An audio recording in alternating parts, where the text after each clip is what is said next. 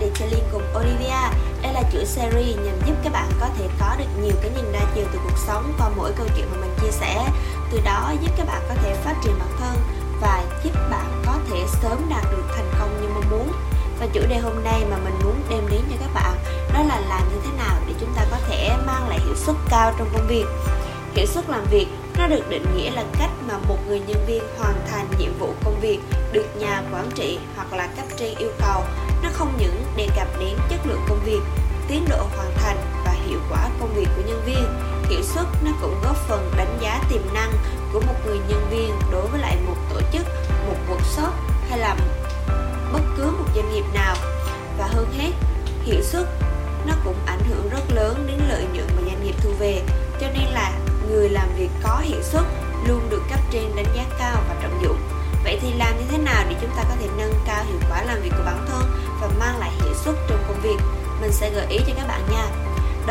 chúng ta cần phải ưu tiên làm những công việc quan trọng. Có thể là trong một ngày thì chúng ta sẽ có rất là nhiều đầu việc phải giải quyết, những công việc có tên và không tên, hoặc là mức độ ưu tiên của những công việc khác nhau và một điều đương nhiên là trong cùng một khoảng thời gian thì ta sẽ không thể giải quyết tất cả chúng, hoặc là sẽ không thể giải quyết xuất sắc bất cứ một công việc gì vì vậy, cho nên khi mà chúng ta biết cách sắp xếp công việc theo thứ tự ưu tiên và giải quyết nó theo đúng thời hạn được giao thì điều này sẽ giúp bạn có thể duy trì năng lượng cũng như là năng suất làm việc hiệu quả cho đến cuối ngày. Nó cũng có thể giúp bạn dành thời gian tập trung cho một số các công việc quan trọng, hoàn thành nó, rồi tiếp tục làm những công việc tiếp theo. Nói cách khác là nếu như làm việc theo sự ưu tiên thì nó sẽ giúp chúng ta có thể dành nhiều thời gian hơn cho những công việc quan trọng.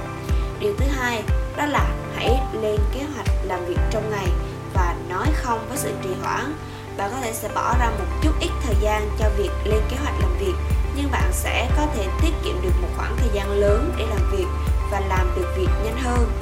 Đó có thể là một bản kế hoạch chi tiết, nhưng cũng có thể là những gạch đầu dòng cho những công việc cần phải hoàn thành trong ngày và bạn phải cố gắng thực hiện những công việc nó sao cho mọi việc đi đúng hướng và không rời xa những việc đã đề ra. Điều cuối cùng mà mình nghĩ là các bạn cũng nên làm tự đưa ra thời hạn hoàn thành công việc.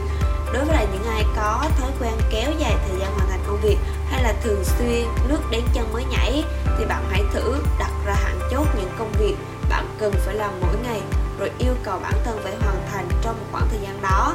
Việc tự giới hạn thời gian cho bản thân để hoàn thành cũng có thể tạo được động lực để thúc đẩy quá trình làm việc.